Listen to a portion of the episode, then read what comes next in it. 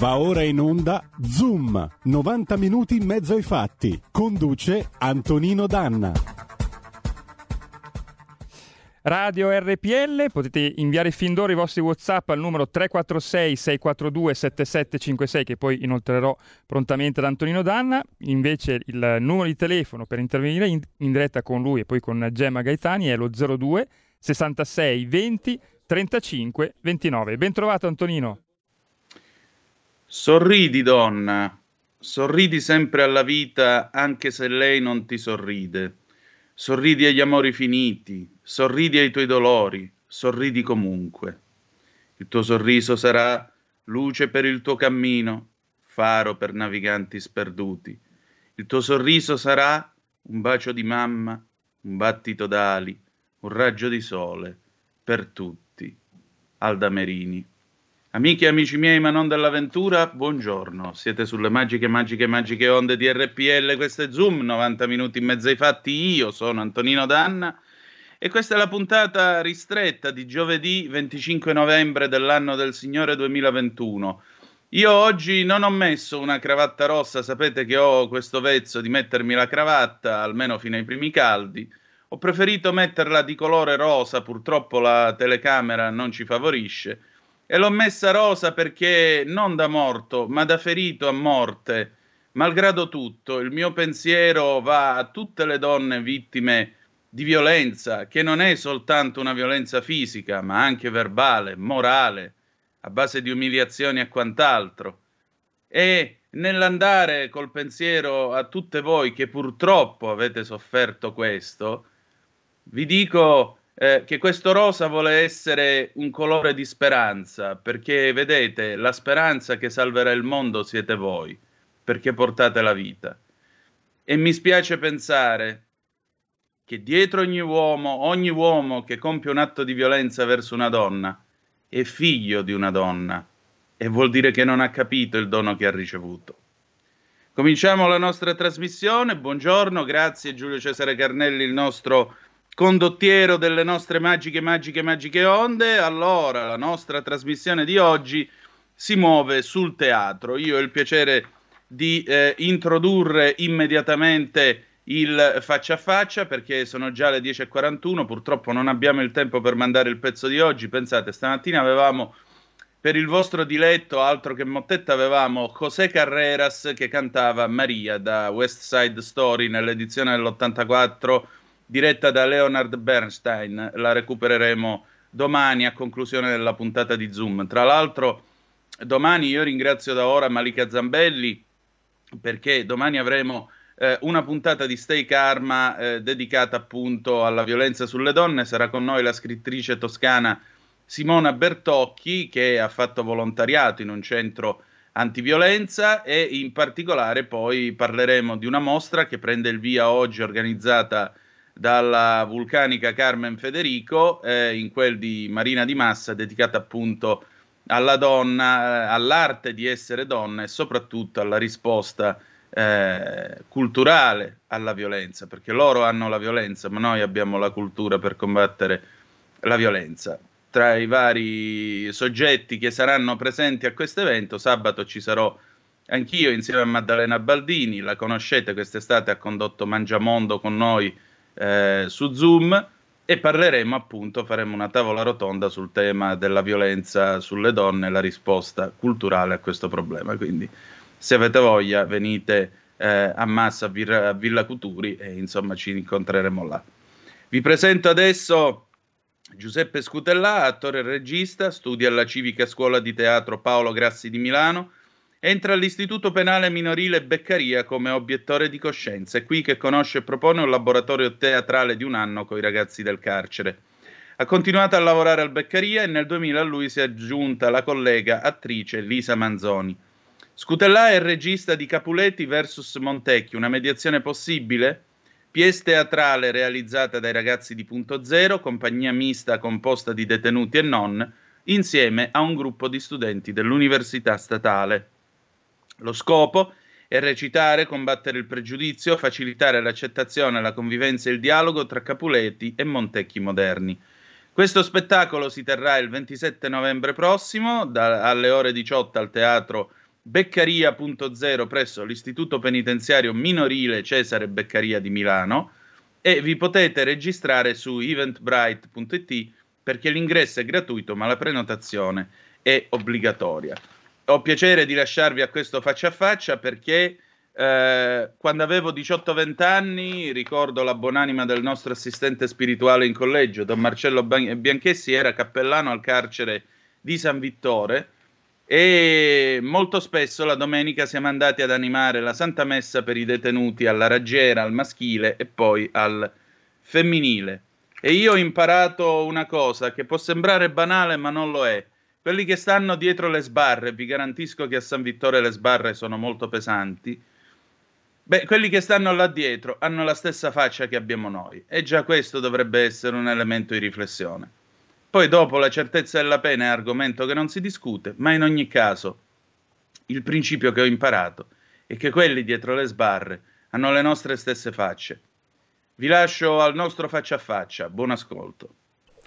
Uh, maestro, intanto grazie del suo tempo e grazie per essere qui con noi a Zoom. Allora, mh, mm, sabato 27 novembre alle 18 al Teatro Beccaria.0 all'interno dell'Istituto Penitenziario Minorile Cesare Beccaria di Milano ci sarà questa rappresentazione Capuleti vs Montecchi, una mediazione possibile. Perché fare teatro in carcere e perché mettere assieme due mondi completamente diversi come appunto un gruppo di studenti universitari e dall'altro lato i ragazzi di Punto Zero che è una compagnia mista di detenuti.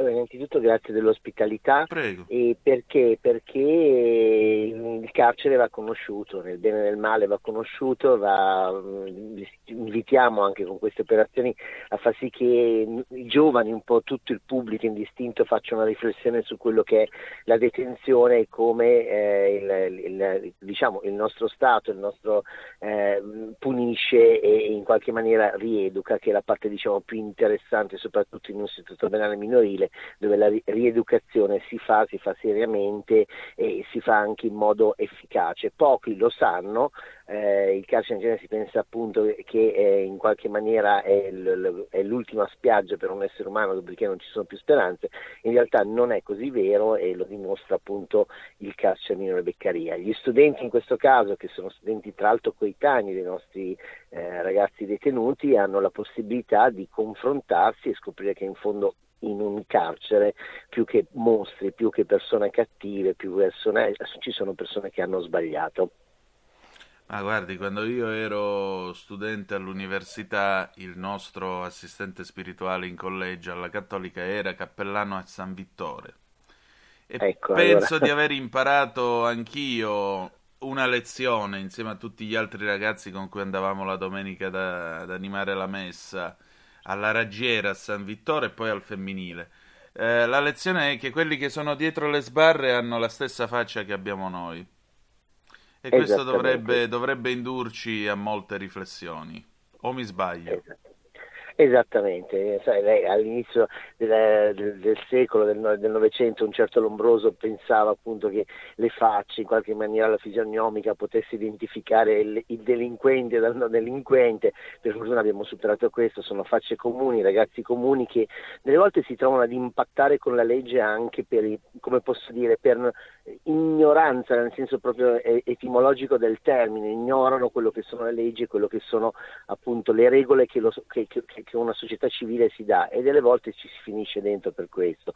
I reati in genere si pensa che siano reati molto gravi, non è pur fortuna sempre così, ci sono i reati gravi, ma eh, tecnicamente sono ragazzi che eh, si trovano veramente a, devo dire magari più volte a sbagliare perché non è così facile finire in un carcere minorile, eh? cioè nel senso che ci sono molte misure alternative, nel senso che i giudici in qualche maniera eh, tengono in considerazione la persona, eh, però alla fin fine 1, 2, 3 si aprono le porte di, di, di, di questo carcere. Ecco.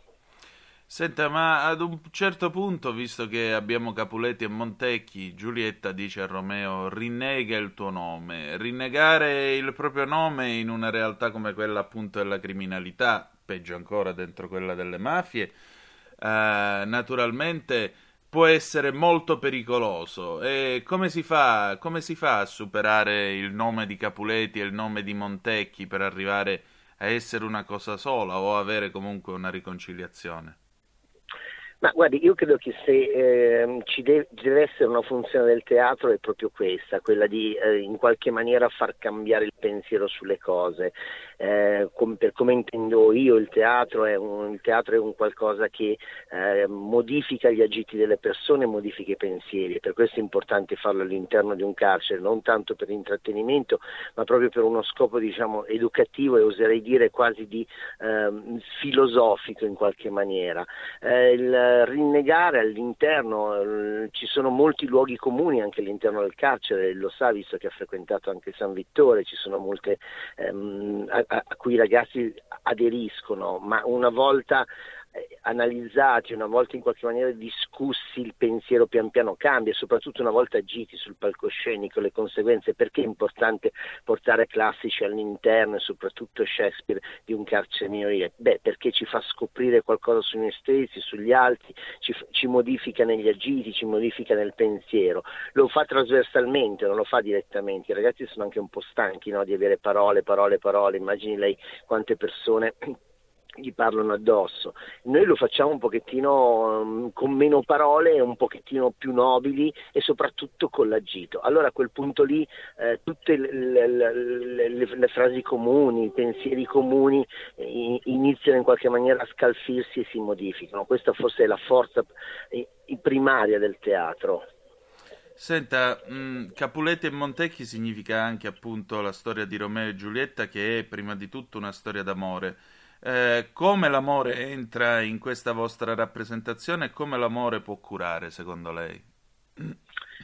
Beh, l'amore cura tutto, l'amore universale non solo l'amore tra due persone, ma proprio l'amore io ci credo profondamente, nel senso che il messaggio alla fin fine, eh, anche quello di una tragedia come Romeo e Giulietta, dove muoiono tantissime persone all'interno della tragedia, cioè alla fin fine mm, rimangono pochi in vita, però alla fine eh, si chiude con una dichiarazione d'amore, le due famiglie dicono beh adesso eh, abbiamo combinato questo, fermiamoci un attimo, riflettiamo sui nostri errori e vediamo se riusciamo ad arrivare a un, a un che di, di, di, di di comune. Certo è troppo tardi, tardi, rispetto a quello che poi avrebbero potuto fare prima eh, nella tragedia, però questo ecco, è anche il tema del, del, dello spettacolo, cioè come è possibile in qualche maniera mediare con, io dico una parola grossa, con il proprio nemico, con quello che ci è più distante, dove eh, abbiamo dei punti co- comuni. Se noi crediamo che gli uomini in qualche maniera siano uguali, siano tutti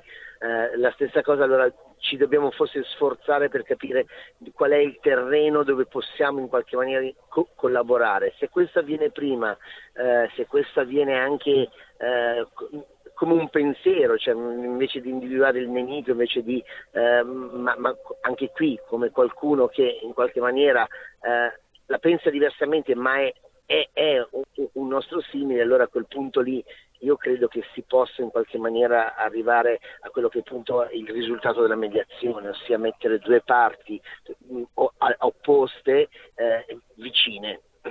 Ecco, nel, nel, in quella che Aldo Fabrizi chiamava il lieto gioco della recitazione, che poi gioco non è perché il teatro diceva Edoardo, è anche gelo. Lei ha trovato questo gelo tra le due parti? Come si sono approcciate? Perché da un lato ci sono comunque gli studenti universitari, dall'altro immagino un gruppo di ragazzi detenuti che non sono tutti italiani, sono di varie nazionalità, hanno varie provenienze ed esperienze. Com'è stato l'impatto tra di loro? Ma allora, intanto smentiscono, nel senso che la maggior parte sono italiani in questo mm. momento, cioè abbiamo le ondate, nelle carceri ci sono le ondate, quello che accade fuori all'esterno si riverbera all'interno, per cui eh, in questo momento abbia, abbiamo parecchia utenza italiana, ma al di là di quello, al di là del, del come posso dire, del, del, del eh, del, del, luogo di provenienza, eh, come reagiscono, ma reagiscono bene, nel senso che è, è, si ritorna a una normalità, si ritorna a quello che, do, che è l'esterno, ovvero sia una commissione di persone, eh, commissione si, sia dal punto di vista sociale da dove si arriva, quindi gli studenti ovviamente magari un, arrivano da, da, da un, un, dire, una famiglia un pochettino più assestata, un, qualcosa, una, un, privilegio anche diciamo, economico un po' più alto e invece i nostri ragazzi. Però ecco, se lei venisse a vedere non noterebbe differenza sono ragazzi, ragazzi che tra l'altro mi è piaciuto molto quello che lei ha detto, accomunati dal gioco teatrale, cioè qui il gelo eh, non c'è più di tanto, si gioca, il teatro è un grande gioco, la vita è un grande gioco, bisogna impararlo a farlo bene. E questo devo dire che loro lo fanno e lo fanno anche senza nessun tipo di pregiudizio, cioè chi, anche gli studenti che magari all'inizio sono intimoriti, che magari oh mio Dio stiamo entrando in un carcere eccetera eccetera, poi pian piano si scioglie di fronte all'umanità del, del, della persona che ci si trova, che, che, che hanno di fronte. E la cosa più bella per me è vederli indistintamente, non, non c'è differenza, sono solo dei giovani che eh, stanno, stanno, lavorando su un obiettivo per eh, arrivare poi a quello che sarà in questo caso uno spettacolo, ma è, è bello vederlo, vederli così. Da quanto tempo lei collabora con eh, il Beccaria? Perché visto che mi dice che sono a ondate i ragazzi, presumo che abbia già allestito altri spettacoli in passato. Allora, io faccio parte di questa associazione che si chiama un'associazione di volontari punto zero e da 26 anni collaboro col Beccaria. Abbiamo negli ultimi anni eh, siamo riusciti ad aprire un teatro che non è il teatro né il carcere ma del carcere perché si interfaccia appunto col mondo esterno, ha questa doppia eh, e double face, no? da una parte viene utilizzato nelle attività normali con i giovani detenuti, dall'altra si può aprire anche all'esterno a un pubblico indistinto, è una vera sala di pubblico spettacolo. Sono 26 anni, in 26 anni ovviamente eh, appunto quello che dicevo prima, la società si riverbera sul carcere, quindi pian piano abbiamo sempre avuto diversi allarmi, prima erano eh, gli albanesi, poi sono arrivati eh, i, i, i, nordafricani, poi i rumeni, insomma più o meno si è visto un po' di tutto, c'è anche gli italiani adesso nell'ultimo periodo perché ahimè il Covid purtroppo sta creando grandi sacche di povertà e questo implica anche grande poi eh, delinquenza in qualche maniera, per cui mh, davanti ai miei occhi c'è, c'è, una bella casistica, non sono, sono, non sono, tanti ma non sono neanche pochi, 26 anni. È vero, è vero. Um, sicuramente lei ha dato assi del, sulle assi del palcoscenico, però qualcosa ha appreso, che cosa ha imparato dai suoi ragazzi? Sarebbe retorico dire molto, però è così, nel senso che eh, la cosa più bella è eh, non tanto imparare, ma quando ti ritrovi, perché poi questa appunto è una compagnia dove i ragazzi sì sono detenuti, ma una volta usciti possono anche continuare, difatti è incredibile no? avere dei ragazzi detenuti che invece vogliono continuare questa esperienza e quindi ritornare in realtà poi nel carcere e questo ha sorpreso anche molte volte il magistrato di sorveglianza, ma quello eh, io li vedo più come collaboratori ormai, li vedo più come eh, mh, complici per, per, per, lo, per, raggiungere un obiettivo che è poi quello dello spettacolo. E con questo poi ci eh, riusciamo anche in qualche maniera appunto ad avere collaborazioni come l'università, riusciamo ad avere eh, l'istituto penale minorile Cesare Beccaria che appoggia e eh, sostiene le, queste nostre attività ed è bello vedere tutte queste, queste, queste realtà messe insieme. Io, ecco, sono tante voci diverse ma alla fin fine fanno un unico coro. Io credo che questo è quello che più mi dà e mi ha dato e mi darà nel, nel futuro. Eh, ci avviamo verso la conclusione. Ecco, le volevo chiedere questo: qual è stata la storia in questi 26 anni e in questo allestimento che sta curando adesso? Qual è stata la storia umana che più l'ha colpita? sono storie piccole, sono storie magari di, di, ragazzini che sono minori, che arrivano in Italia, non hanno genitori, non hanno appunto nessun appoggio ahimè delle volte la strada del carcere diventa quasi non obbligatoria ma quasi una via di salvezza, cioè per sottrarli alla, alla, alla, alla delinquenza, alla criminalità che deve stare all'esterno, delle volte non c'è altra soluzione che eh, far, farli arrivare qui al Beccaria e questo è da, da una parte un gesto inverosimile no? come possa invece un carcere diventare quasi un gesto umano, cioè togliere, sottrarre alla delinquenza comune, alla delinquenza organizzata, questi, questi ragazzi che sono realmente vittime di, di, di, di persone adulte e che se, che se, ne approfittano. Quindi sono piccole storie, eh, piccole storie dove magari ecco, arriva, arriva, il ragazzo appena eh, detenuto che non ha nulla, allora ci si mobilita a portare una maglietta, ci si mobilita a portargli un pantalone pantalone, sono queste le piccole storie che poi fanno il carcere, non sono quelle grandi, sono questi piccoli gesti eh, umani. Ecco, mi permetto eh, per rispondere anche a questa domanda di consigliare un bellissimo film che è in giro in questo momento nelle sale che si chiama Aria Ferma, che secondo me rappresenta veramente uno spaccato eccezionale su quello che è il, il carcere e, e, e le persone che lo popolano. E i liberi, chiamiamoli così tra virgolette, come hanno reagito? Hai sentito? Le radio italiane si mettono insieme per amore. Per amore della radio.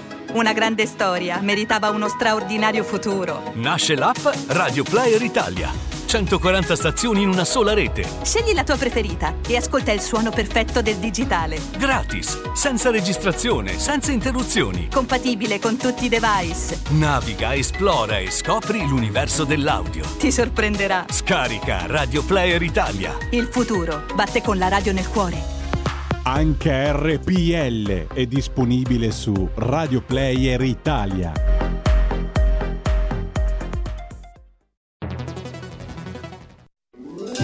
Stai ascoltando RPL. La tua voce libera, senza filtri né censura. La tua radio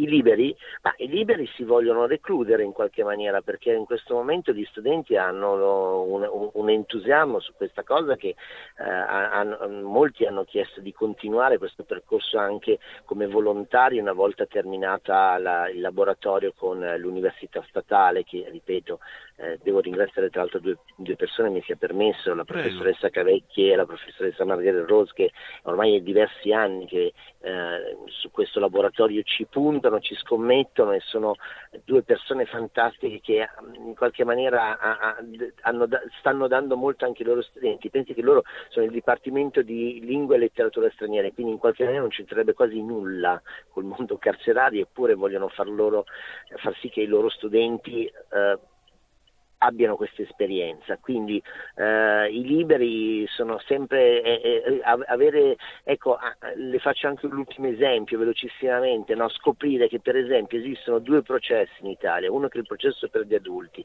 e l'altro è, il processo minorile, dove non c'è il giudice monocratico, ma sono, c'è un giudice più due giudici onorari che sono in genere un, uno psicologo, un sociologo, insomma della società civile e che al centro non ci sta appunto il reato, non sta la legge, ma, ma, ma, ma sta la persona, il ragazzo e quindi il, anche la pena è commisurata e soprattutto eh, vi, vi, viene contemplata anche la non pena eventualmente se, se, il carcere impatterebbe troppo sul minore. Ecco, io trovo che questo eh, sia, sia, bellissimo per un, una persona che dall'esterno poco sa. Io mi auguro sempre, delle volte dico sarebbe proprio bello spostare appunto il processo minorile anche sul, su, su, sui maggiorenni e dare, mettere più al centro la persona che è il reato. Mi rendo conto che magari delle volte sono un po' utopico, però questo gli studenti se lo portano a casa, si portano a casa anche una maggior conoscenza su quello che significa essere cittadini e che hanno la responsabilità di conoscere le leggi e di applicarle. Senta, io sento in sottofondo il tic-tac eh, delle frecce, quindi presumo che sta andando a lavorare. Eh, chiudiamo con l'ultima domanda, quella del bravo intervistatore secondo Gianni Minà. Che cosa farà domani? Domani che cosa farò? Come oggi ad esempio ospitiamo la conferenza stampa della prima della Scala, della, quindi eh, sono giornate intense ed emozionanti e domani invece sarò con uh, i miei ragazzi e poi in un domani un po' più futuro, futuro, futuro spero ancora di essere con loro perché non solo mantiene giovane ma è un bellissimo esercizio mentale, è un, è un, è un anche met- riconciliarsi con quei ragazzi che ogni tanto magari non so anche lei le capiterà di vedere in giro per le strade che sembrano eh, cattivi, che sembrano sì. arrabbiati, in realtà sono solo persone che hanno bisogno del nostro amore e del nostro affetto. Grazie. Grazie a lei, di cuore. Mi chiamo Ugo Volli, sono un semiologo, da tutta la vita mi occupo di comunicazione. La radio è lo strumento di comunicazione più vecchio fra gli strumenti di comunicazione elettronici, ha più o meno un secolo, ma è anche il più giovane, il più vicino, il più caldo. La radio è personale, la radio eh, arriva eh, dappertutto, arriva mentre, mentre, uno guida, mentre uno lavora, mentre uno cammina. La radio una volta era ingombrante, oggi sta dappertutto, sta nel cellulare, sta nel telefono. Le radio sono amiche, ma alcune radio sono più amiche di, di altre. Questa radio è importante, è una radio intelligente, è una radio aperta, è una radio che fa pensare, è una radio che fa discutere. Io vi invito ad aiutarla. Io vi invito ad abbonarvi a RPL perché una radio amica è il migliore mezzo di comunicazione che uno può avere. Fatti sentire per sostenere la tua radio e partecipare in prima persona ai tuoi programmi preferiti. Abbonati a RPL. È facile, economico e democratico vai sul sito radiorpl.it, clicca Sostienici e poi abbonati. La linea torna ad Antonino Danna. E rieccoci, siete di nuovo sulle magiche, magiche, magiche onde di RPL. Questo è sempre Zoom nell'edizione ristretta del, del giovedì. Antonino Danna al microfono con voi. Allora, mi sembra che l'intervista al eh, buon eh, maestro Scutellà sia stata abbastanza interessante e sapete, mi, mi, ha ricordato un amico, un amico che non c'è più, un com- mio compagno di collegio, andò all'esame di penale, c'era il professor Federico Stella, che è stato uno dei più grandi penalisti italiani, divenuto molto famoso negli anni 90, al tempo di Mani Pulite e il professor Stella, che era un animo molto tormentato, lui sosteneva una teologia del diritto penale, esordì ponendogli questa domanda: Mi dica, ma chi va davanti al giudice cosa cerca? Giustizia o vendetta? E lui sicuro, a botta sicura, gli sparò: Ma è ovvio, vendetta, bravo, vendetta! Ed è proprio così. Ed è proprio così, molto spesso ci si accosta all'idea di giustizia con un'idea di vendetta, quando la giustizia è altro. E per questo io credo che questa rappresentazione, riguardando tra l'altro dei ragazzi, per cui la speranza è che si possano recuperare, penso anche a una realtà come l'associazione eh, Jonathan che abbiamo raccontato in quel di Napoli, eh, possano essere il modo di dare un'altra possibilità a chi ha sbagliato e recuperarlo esistono poi altri reati che per la loro infamità, per la loro violenza ed efferatezza naturalmente escludono la possibilità di un recupero e di un reinserimento e per quello giustamente il carcere diventa anche e soprattutto pagare. Pagare. Va bene. Adesso, ladies and gentlemen, abbiamo con un, con un diciamo così, con un intervento all'improvviso perché c'è un'ascoltatrice che è rimasta eh, naturalmente colpita dalle nostre riflessioni del giovedì. Signore e signori, direttamente dalle colonne della verità con salute e benessere, ecco a voi Gemma Gaetani, la ragazza di campagna.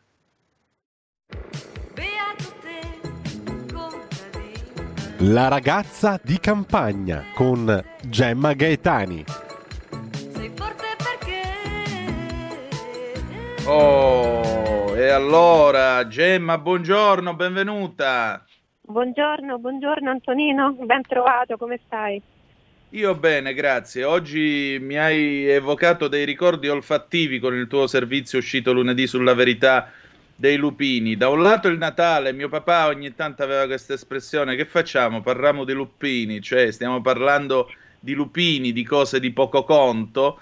E poi mi, l'odore proprio del mercato generale a Vibo Valencia il sabato, dove appunto si vendevano i lupini insieme a tutte le altre verdure fresche. Io avevo 6-7 anni, ero un bambino, quindi mi hai riportato in un tempo veramente fatato e ti ringrazio anche di questo. Però attenzione, c'è la signora Lisetta che vorrebbe parlare un attimo Oh, con te. sì. Per Sì, cui te la sì. passo. Signora Lisetta, buongiorno. Sì, buongiorno a tutti e due. Ecco, appunto, Buongiorno, indicarvi una ricetta nuova eh, che riguarda il Far West. Oh, Nuova Mm. per, per me e anche per voi naturalmente. Nessuno ne parla e visto che adesso in televisione c'è una serie di film appunto di cowboy e perché no ho detto e, e allora ho fatto questa ricetta che vi prego se potete prendere nota anche voi non vale la pena perché è anche buona. Allora, abbiamo Sto con la penna in mano come il presidente Leone, prego. Abbiamo tutti in mente i classici bivacchi del Far West, no? un fuoco acceso, i fagioli e carne, oppure uno spiedo, le soglie di metallo, così come le tazze che servivano sia per il caffè che per bere qualsiasi altro intruglio mi sembra preferibilmente alcolico. Allora, per creare il sugo, i cuochi del Far West aggiungevano patate, fagioli e se si era fortunati qualche verdura selvatica. Ma quello che tutti ignorano, e qua lo voglio sottolineare, è che la parte liquida del sugo era costituita dagli avanzi di caffè, non fatto positivamente, ma quello che era avanzato dalla mattina, utilissimo secondo loro per evitare che la carne potesse bruciarsi. E arriviamo quasi alla ricetta. L'ho stufato del West, gli ingredienti sono per quattro persone. Sì. Allora, un cucchiaio di grasso, anche olio di oliva se non ne avete, 500 g di carne di manzo macinata, una cipolla media tritata, Eh, momento che peppero- sto prendendo appunti, signora, scusi, per favore. Quindi 500 grammi di di carne di manzo macinata. manzo che- macinato, sì, quella la ok. trovate ovunque. Una cipolla media tritata. Un, pe- un Scusate, peperone una cipolla verde- media tritata. Sì, un peperone verde a pezzi, Tritata, tritata. Poi la Sì, batta a un macchina, un peperone come Verde vuole, a pezzi. verde a pezzi, due tazze di mais sgocciolato, due tazze mais sgocciolato, adesso due tazze di fagioli in scatola, eh, Due due, eh, eh, quindi due, cioè, non Due, ho capito, due. due tazze fagioli in scatola, due tazze di pomodoro sempre in scatola, adesso se troviamo solo quelli, poi un cucchiaio Due. di chili in polvere. Chi non riesce a trovare Un i chili in cucchiaio di- polvere, Il chili, il chili, chili. Chili. chili in Il polvere, può fare, ecco, può fare un mix di cumino e origano messicano. Questi cibi qua sono i cibi anche etnici e si trovano alla S lunga. Per chi vuole fare anche un giretto lì. Poi, non è finita, brodo anche di dado, per chi non ne ha il brodo di carne anche di dado, sale e pepe, e poi tempo Brodo di preparazione 20 minuti e il tempo di cottura è di 60 minuti. E vengo eh, per ultimato alla preparazione. Allora, posso proseguire?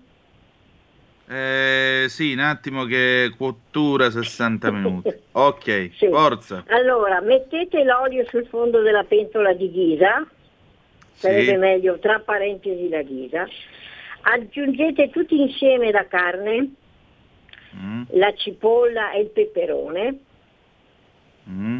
cucinate a fuoco lento mescolando di tanto in tanto finché carne e peperone non sono cotti. sì, Nel frattempo avrete preparato il mais, i fagioli e i pomodori. mm. Man mano che procede la cottura aggiungete acqua o se potete del brodo, anche di dado. Quando Sì. il liquido si sarà ridotto della metà, aggiungete il mais, i sì, fagioli e i pomodori. mm. Mescolate e fate scaldare. E se proprio volete sentirvi dei veri cowboy, perché a me piacciono anche i cavalli, dico la verità, aggiungete del caffè fatto rigorosamente con la moca. e questa è una novità che voi non lo sapevate. Va bene, tutto qua ragazzi, buon lavoro a tutti e due.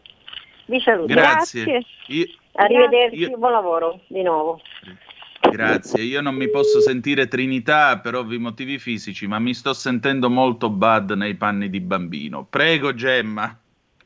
Eh no, volevo ringraziare Ri- Lisetta, è una bellissima ricetta questa qui, cioè diciamo che il caffè, vedi, allora eh, l'altro giorno parlavamo degli antichi romani che Sì. la mattina facevano colazione con gli avanzi della sera e più o meno lo facevano anche i cowboy, cioè quindi è un po' come si dice tutto il mondo è paese, però è una bella ricetta perché mescola, vedi, alla carne ci aggiunge il peperone che è abbastanza tradizionale come aggiunta, però in più il mais che è molto diffuso in America, molto, più, molto di più rispetto a qui. E quindi è una bellissima ricetta, anch'io l'ho annotata, anche se non mi vedete, e poi la, la proviamo. Sì, sì, ma ora poi la batto a macchina e metto su la fotografia della ricetta. Quindi Sì, sì, la sì, mettiamo sulla pagina Facebook. Sì, sì, assolutamente, assolutamente. Io penso che sia sempre bello condividere le ricette, eh, eh, so- sono quasi regali che si fanno, soprattutto chi ci tiene molto alle sue ricette o i cuochi di professione, eh, a volte neanche se li minacci te le danno. Quindi donare una ricetta, regalare, condividere una ricetta, secondo me è un gesto molto bello. Sì, Sicuramente. Quindi grazie Lisetta. Grazie davvero, signora Lisetta. Allora, tornando ai nostri lupini, tu giochi sulla parola lupo e lupinus, ma soprattutto sottolinei come sostanzialmente i lupini oggi siano diventati la salsiccia dei vegani.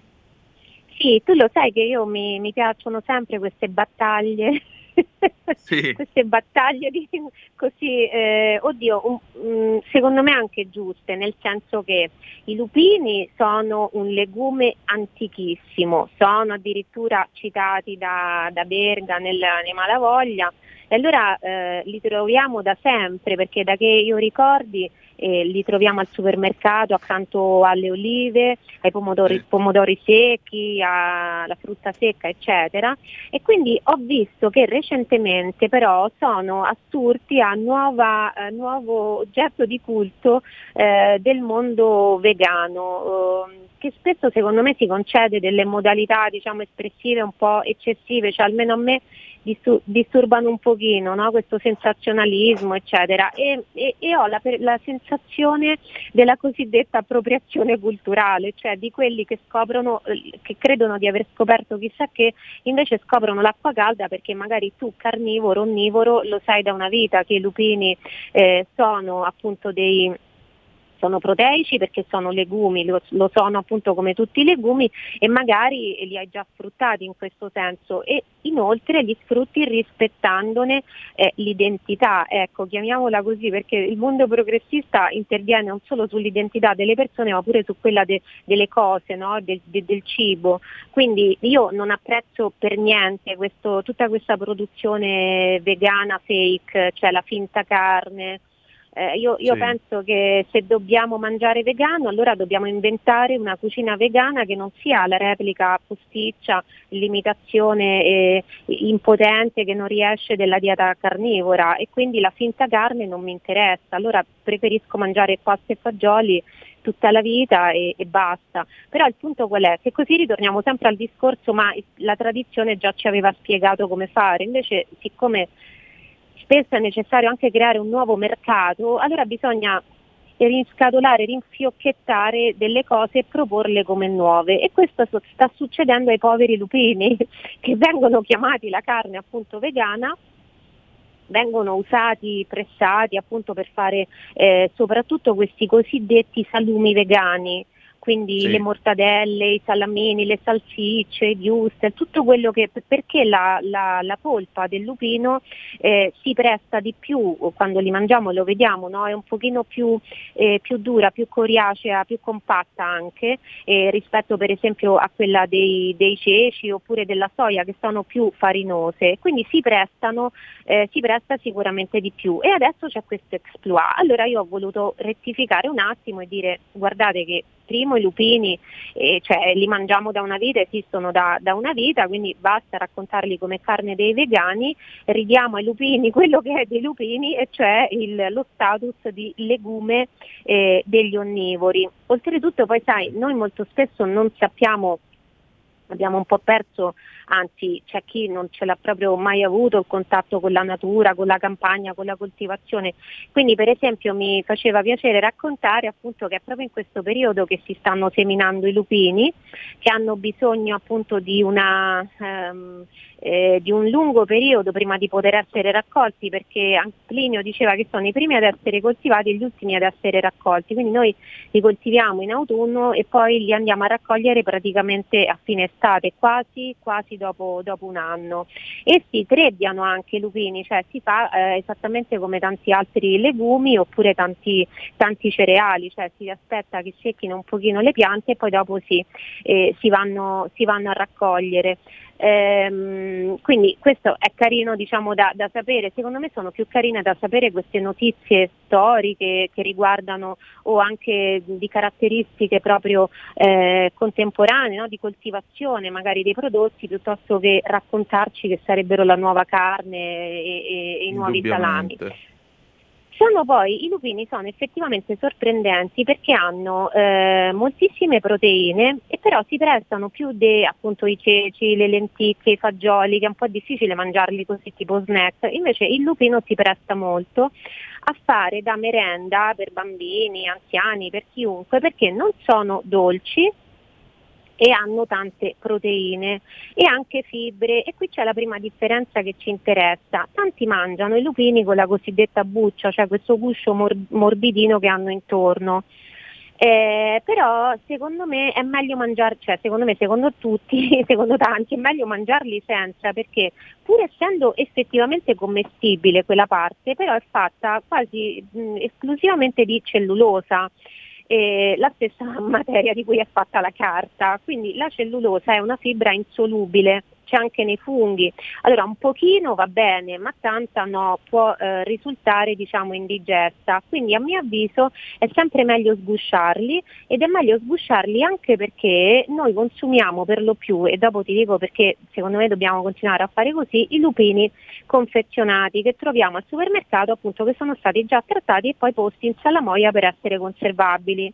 Allora se noi togliamo il guscio eliminiamo anche un, un pochino di sale che si è concentrato probabilmente più all'esterno che all'interno, quindi eliminiamo fibre insolubili e sale eh, con i quali non dobbiamo esagerare. E eh, volendoli usare per delle ricette come quelle per esempio che abbiamo dato io consiglio anche di sciacquarli sotto l'acqua corrente un pochino oppure di tenerli in ammollo in acqua, poi gettare via l'acqua, metterci quella nuova così per 3-4 volte per mh, togliere un pochino del sale appunto che si hanno assorbito eh, all'interno della, della salamoia. Perché ti dicevo che è importante secondo me in questo caso mangiare quelli che l'industria alimentare ha già elaborato per noi? Perché di solito l'in- l'industria ci fa molto comodo perché ci prepara cose già pronte, noi non abbiamo tempo di farle, eccetera, però in questo caso ci evita una possibile intossicazione, nel senso che diversamente dagli altri legumi eh, i lupini contengono degli alcaloidi che sono effettivamente velenosi. Quindi se noi li troviamo al mercato eh, secchi, magari si vendono solitamente secchi, dobbiamo saperli trattare, altrimenti è meglio che li lasciamo là e andiamo a comprare eh, i lupini già trattati e conservati in, uh, in salamoia. Rispetto a, agli altri legumi eh, i lupini sono più digeribili perché contengono meno antinutrienti tra cui le saponine. Però appunto per sfruttare al massimo tutte queste potenzialità che, che, li, che ne fanno diciamo, dei legumi più, più, più, sprint, più smart rispetto agli altri, dobbiamo appunto conoscere queste cose. Quindi si dice che adesso le varietà di lupini siano tutte dolci, proprio perché il lupino in realtà il lupino al naturale è estremamente amaro, proprio perché contiene questi alcaloidi eh, che eh, possono essere tossici per l'uomo se eh, assunti anche in piccola quantità. Quindi è sempre, allora, se si vuole eh, lavorare il lupino fresco, che però ci arriva diciamo secco, sulla, appunto di solito si trovano nei mercati queste, eh, questi legumi così particolari in forma appunto secca, eh, allora noi dobbiamo ammollarli più volte, sciacquare l'acqua più volte e soprattutto farli bollire più volte. A quel punto non avranno più il sapore amaro perché sono stati disattivati quegli alcaloidi, però è un processo molto delicato per cui o uno lo sa fare come fare le marmellate fatte in casa, no? Cioè o lo sai fare oppure lascia, lascia perdere, comprala già esatto. fatta così eviti di eh, poterti eventualmente intossicare se hai sbagliato qualche passaggio.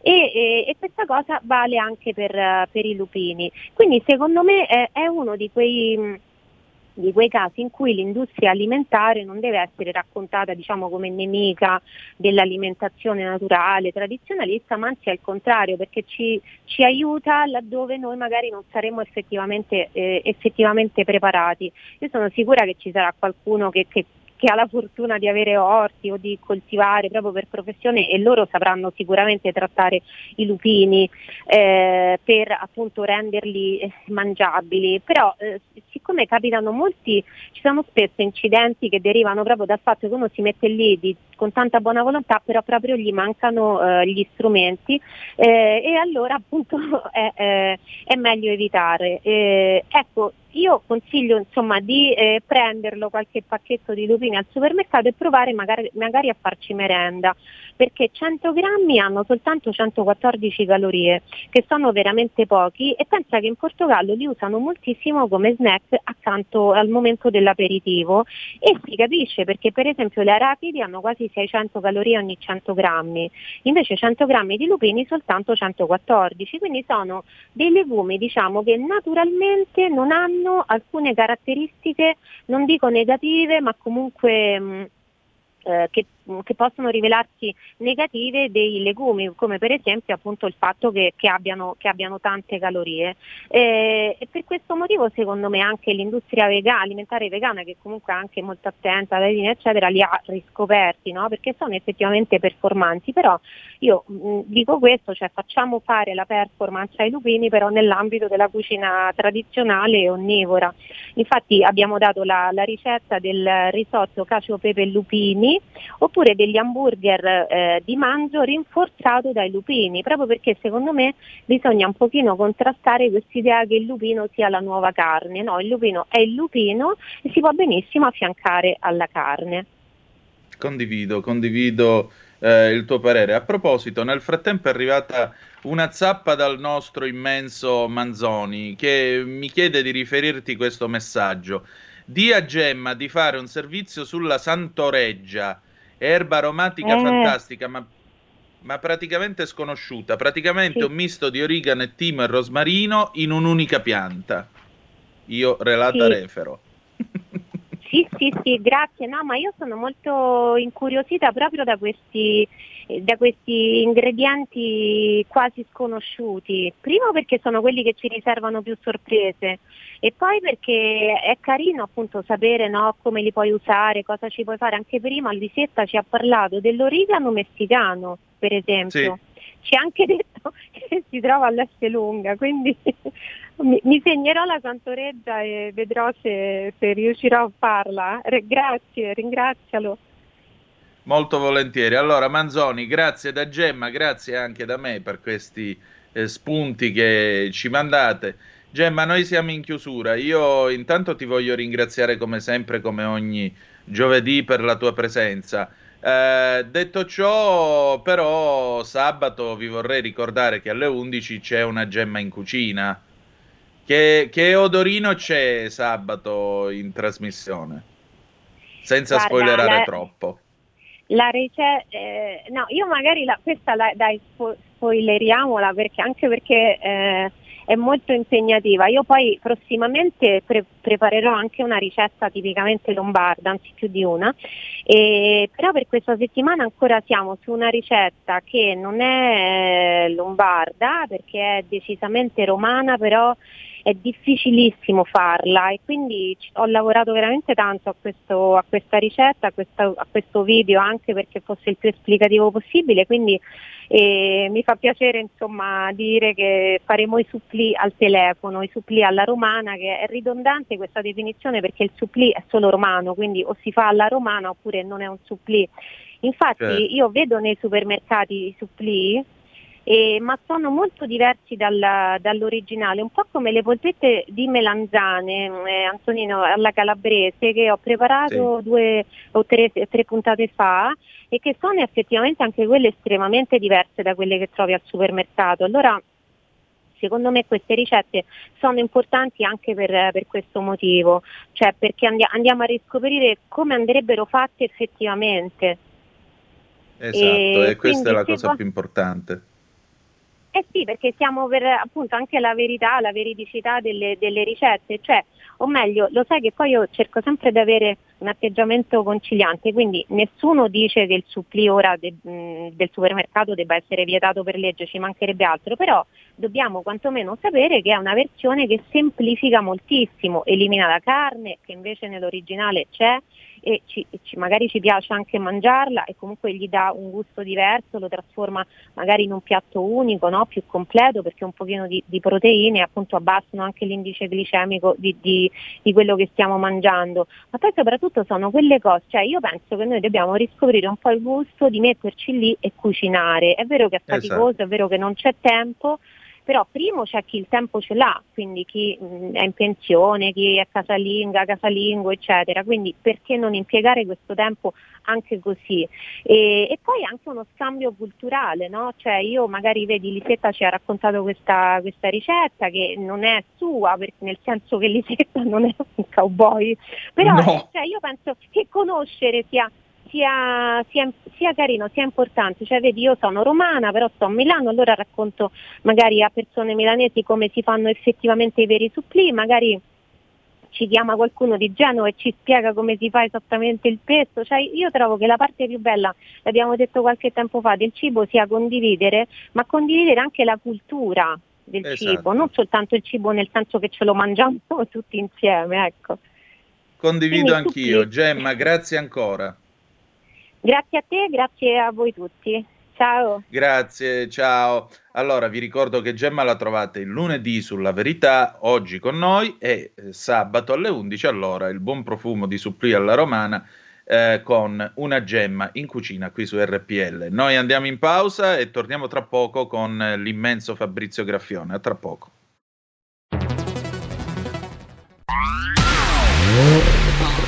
Auto nuova fiammante col suono nuovo È il DAB Plus che si sente a tuono La provi e senti subito com'è che va DAB Plus e la tua radio migliorerà Digital Radio, il suono perfetto. DAB Plus.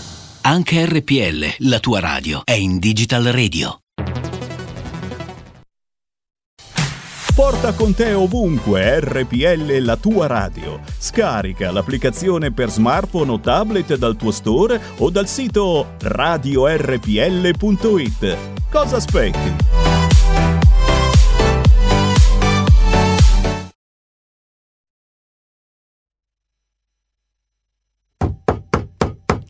Sì, avanti. Oh, chi si vede? Jep Kainarchella, uno dei miei killer più efferati. Cosa c'è, Jep? Donna Sparena, buongiorno. Ho bisogno di un suo consiglio. Mi è arrivata una strana richiesta. Dimmi tutto. Mi è stato chiesto di abbonarmi a una certa radio RPL. Cosa devo fare?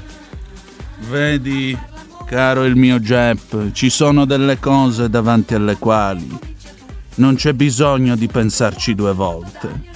È solo questione di sì o di no. E io ti dico di sì, perché andare su www.radiorpl.it, cliccare su Sostienici e poi abbonati è cosa buona e giusta. Eh?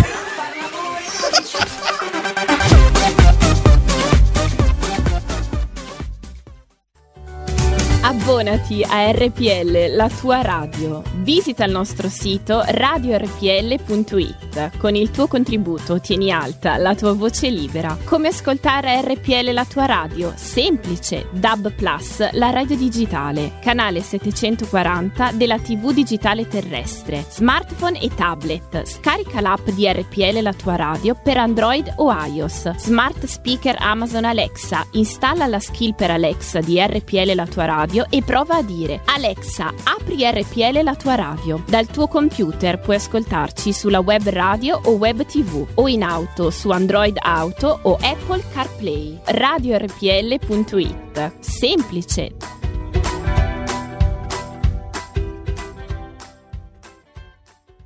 E la linea torna ad Antonino Danna.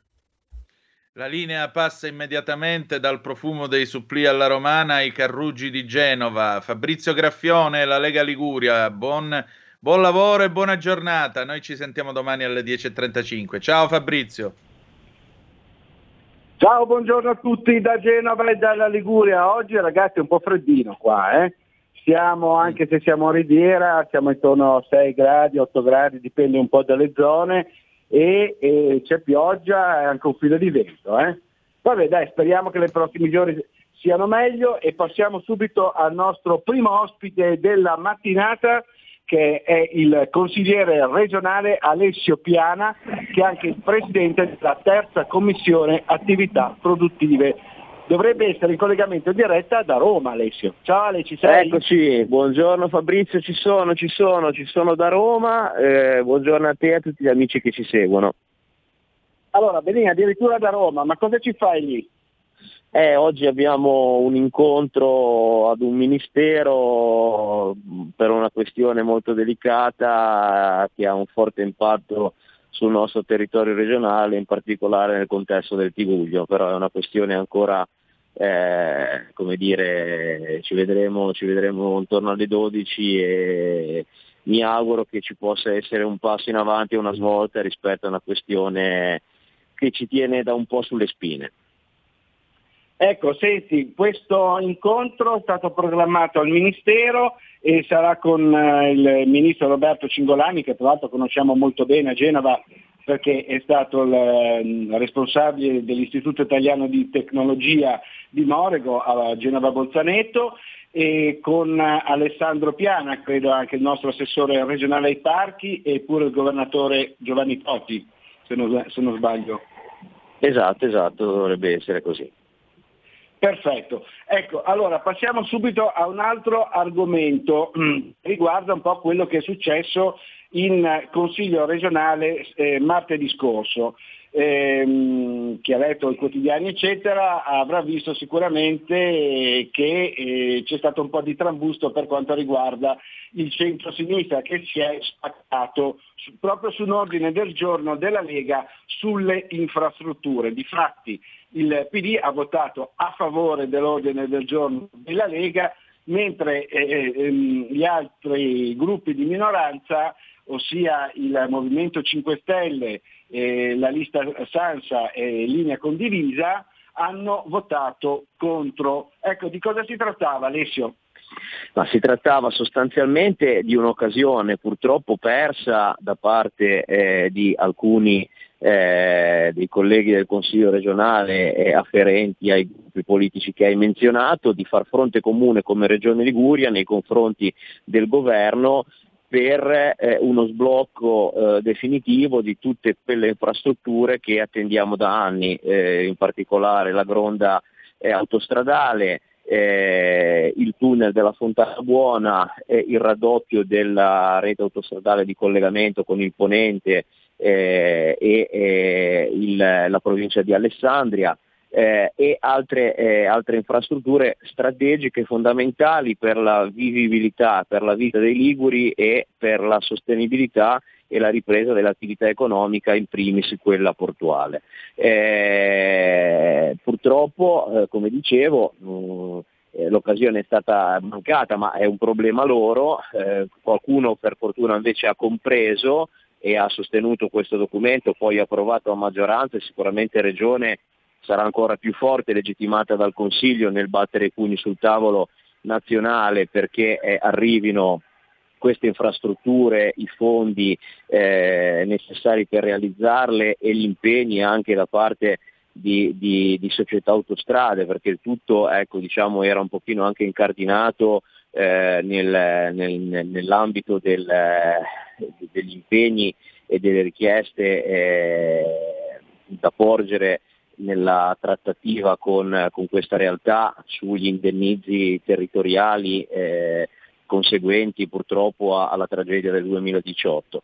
Eh, e quindi insomma eh, è, è, emerso con chiarezza come una parte politica eh, che si sta dando un grande affare per eh, riproporsi in maniera unitaria anche ai cittadini e per eh, dire, candidarsi ad amministrare eh, città come Genova, come La Spezia, che andranno al voto il prossimo anno, eh, su temi fondamentali come questi è eh, manifestatamente spaccata. E quindi ecco, francamente non so chi ancora può adesso, credere che... Allora, dimmi, dimmi, scusami. Io volevo fare la riflessione proprio su questo punto che hai introdotto giustamente tu, cioè questi in, eh, in unità, usiamo questo termine, quindi in modo unitario, si propongono per le prossime elezioni amministrative che ricordiamo ai nostri amici fuori Liguria che ci saranno a Genova, La Spezia, Chiavari e altri comuni eh, della Liguria, eh, ma nei fatti dimostrano di essere inadeguate perché a, a una certa sinistra assolutamente. posizioni ideologiche al concreto sviluppo del territorio. Poi la Lega non è che dice ma cementifichiamo tutto, no, cioè, noi, noi abbiamo, abbiamo sempre avuto una posizione molto responsabile anche nei confronti di queste infrastrutture eh, e soprattutto abbiamo sempre approcciato la realizzazione di queste opere con una grande attenzione ai territori e con una grande attenzione anche a quelle compensazioni e quelle mitigazioni necessarie nel breve e lungo termine durante la cantierizzazione e lo sviluppo delle opere. Però non possiamo pensare alla paralisi, non possiamo pensare che eh, il futuro sia una regione nella quale ci si muove a piedi o a cavallo e questa invece è l'idea che hanno Movimento 5 Stelle, Rete a Sinistra eh, eh, e tutta questa è la lista Sansa, e, insomma una compagine eh, di personaggi che eh, oggettivamente non si comprende bene che tipo di prospettiva vedano per, eh, per la nostra regione. Eh, per la dunque... è tutto pronto, no Alessio? Basta la firma del ministro, mi sembra, no? Assolutamente sì, sulla partita della Gronda ormai siamo alla progettazione esecutiva, eh, sono già state anche realizzate una serie di opere di cantierizzazione eccetera, deve essere sbloccata con la firma del Ministero delle Infrastrutture. Eh, e eh, finalmente sembra che sia anche arrivata una chiave di volta eh, determinante per quanto riguarda per esempio il tunnel della Fontana Buona, molti non sapranno, eh, magari quelli che sicuramente ci seguono da fuori Liguria e da fuori Tiguglio, cioè quella porzione di territorio che, che, che vede sulla costa città importanti come Rappallo, Chiavari, Lavagna, eccetera, e serve a collegare tutta eh, la Val Fontana Buona, il comprensorio ardesiaco di Cicagna, di Lumarzo e eh, tutte quelle realtà eh, industriali ma anche rendere ancora più fruibili le località turistiche come Santo Stefano d'Aveto e, e tutte le, le, bellissime località del nostro Appennino e del nostro entroterra. Benissimo, ti ringraziamo, ti auguriamo buona giornata, buon lavoro e buon incontro col Ministro Alessio. Grazie a voi, speriamo il bene, bocca al lupo, arrivederci. Salutaci tanto Alessandro Piana. Tanti, esatto, Tanti saluti e buon lavoro al nostro consigliere regionale Alessio Piana, presidente della terza commissione attività produttive qui in Liguria. Passiamo subito al nostro secondo ospite della mattinata che è il capogruppo regionale della Lega Stefano Mai che dovrebbe essere nel ponente della Liguria in questo momento, credo. Ciao Ste, ci sei? Sì, ciao Fabrizio, buongiorno a tutti. Sì, ci sono, sono collegato, sono a Loano perché stamattina ho partecipato a un flash mob di un istituto eh, tecnico della zona, appunto di Loano, per eh, la giornata internazionale contro la violenza sulle donne. E, e quindi sono, questa mattina sono qua. Beh, sempre sul territorio e ricordiamo appunto che oggi è la giornata contro la violenza sulle donne, il nostro Stefano Mai ha partecipato a questo flash mob, ma c'erano anche le scarpette rosse, Stefano?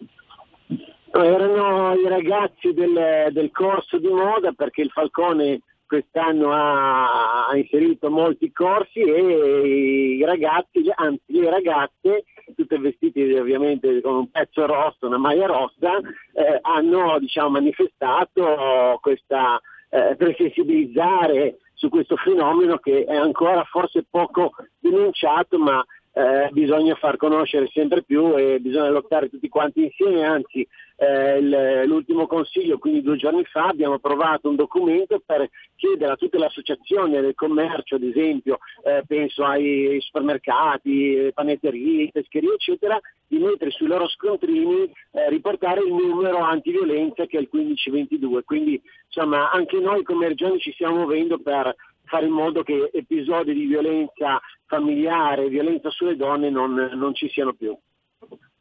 Allora, cambiamo subito pagina e argomento, passiamo ai migranti, perché la scorsa settimana ne sono stati trovati un gruppo di circa 4 migranti, addirittura eh, nell'area di Sosta Cereale Nord sulla 10, era un gruppo di migranti con sintomi di febbre nascosti sul tir, uno è scappato, gli altri sono stati accompagnati al pronto soccorso per eh, sospetto Covid, mentre eh, c'è un'altra notizia di cronaca mh, su questo tema, un sindacato di polizia mh, diciamo, dell'Imperiese ha, reso noto che eh, da inizio anno sono stati avvistati oltre mille migranti in A10 e ogni giorno gli agenti sono costretti a chiudere tratti autostradali delle, eh, della Liguria per, per, tentare non sempre con esito positivo il eh, recupero. Addirittura, addirittura lo scorso ottobre c'era una comitiva, si organizzano comitive, pensate 30 migranti in comitiva a piedi in autostrada. Ecco Stefano, tu hai fatto un ordine del giorno in tal senso, ci spieghi un attimino che cosa chiede la Lega al governo?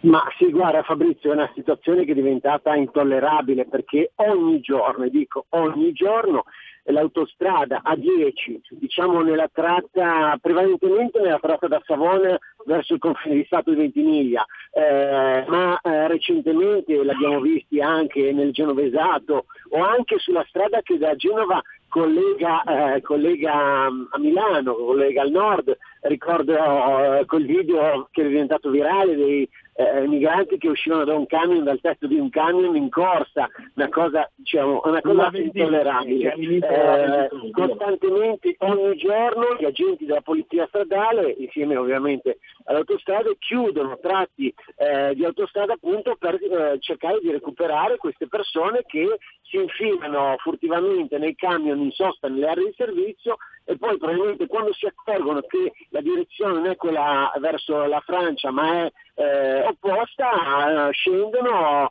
e, mettendosi a camminare proprio sull'autostrada, sul ciglio dell'autostrada, eh, con ovviamente tutti i pericoli del caso a cui sono sottoposti loro, ovviamente, ma a cui sottopongono anche eh, gli automobilisti in corsa. Quindi una situazione che va avanti da troppo tempo, eh, è inutile che continuiamo a eh, dire la Morgese svegliati perché mi sa che lì eh, siamo, sia, sia, stia dormendo sonni profondi, qua c'è qualcuno che eh, non so se il Premier o chi altri post, eh, deve intervenire per mandare più forze dell'ordine, eh, mezzi, strumenti per poter contrastare questo fenomeno, perché qua eh, ci scapperà sicuramente. Prima o poi, non voglio buffarlo, ma qualche incidente grave e non potremmo dire non lo sapevamo. Eh, qui il governo se ne sta proprio disinteressando, la situazione a Ventimiglia è sempre esplosiva, eh, quante volte se ne è parlato, però mai eh, si è riuscita a fare in questi ultimi due anni un intervento diciamo eh, risolutivo, quantomeno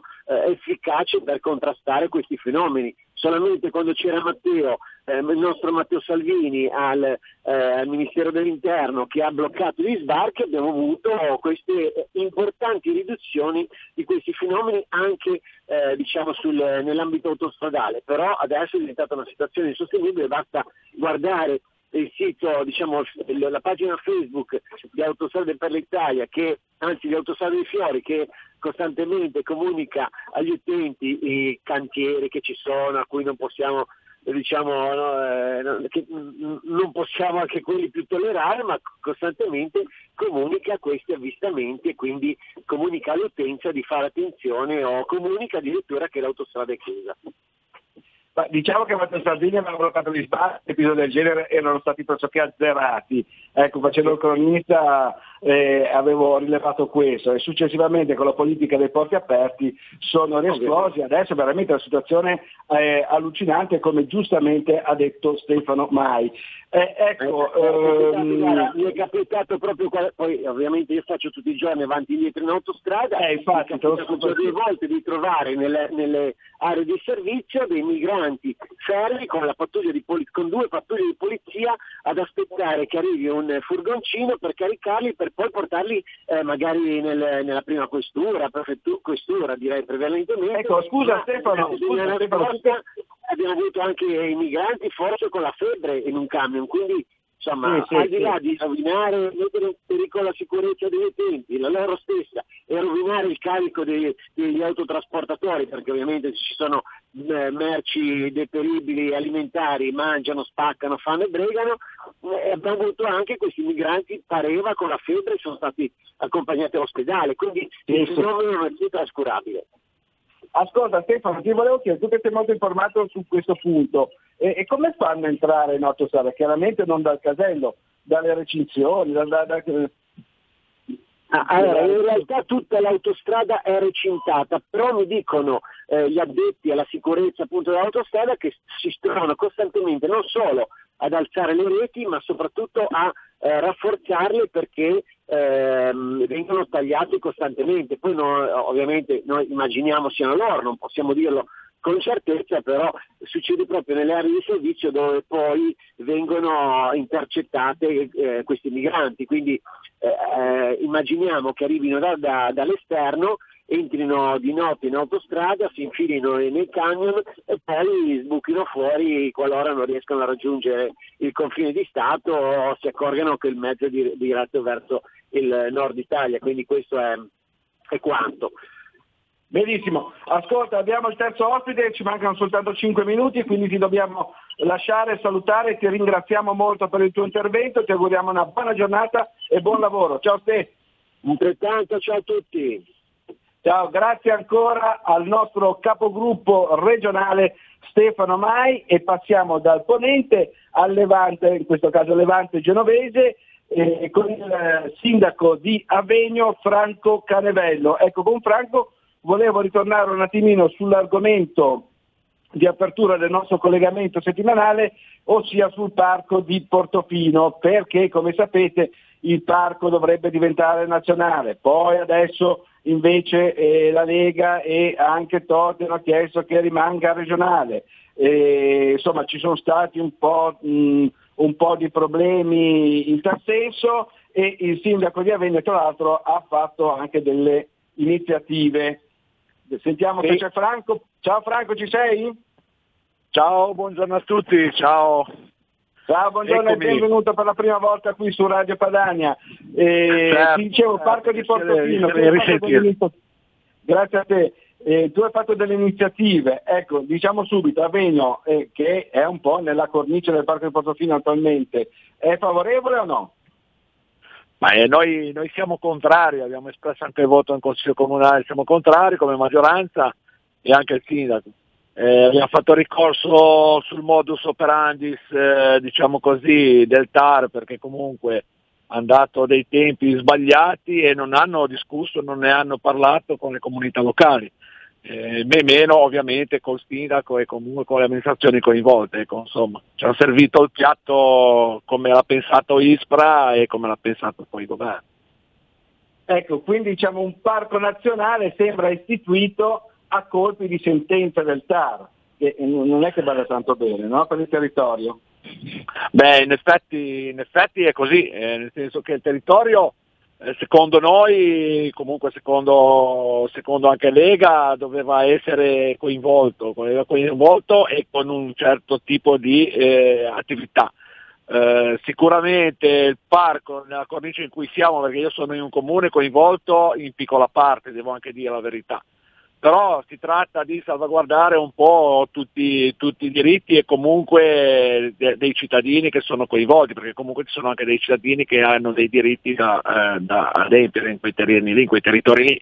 Non è non, è, non, sono terreni demaniali, sono terreni di proprietà privata e quindi da quel punto di vista lì la cosa è ancora più, più grave. Ecco, ecco, tu ti sei confrontato anche con gli altri sindaci perché ricordo che attualmente il parco regionale di Portofino che è in vigore ehm, riguarda i territori dei comuni di Santa Margherita Ligure, di Portofino e di Camogli, mentre quelli vicini del Golfo Paradiso verso Genova e del Tiguglio eh, verso, verso Chiara, quindi Rafale eccetera, sono diciamo tra virgolette cornice. Tu ti sei confrontato con gli altri sindaci, mi sembra che quasi tutti siano contrari a questa impostazione del Parco Nazionale.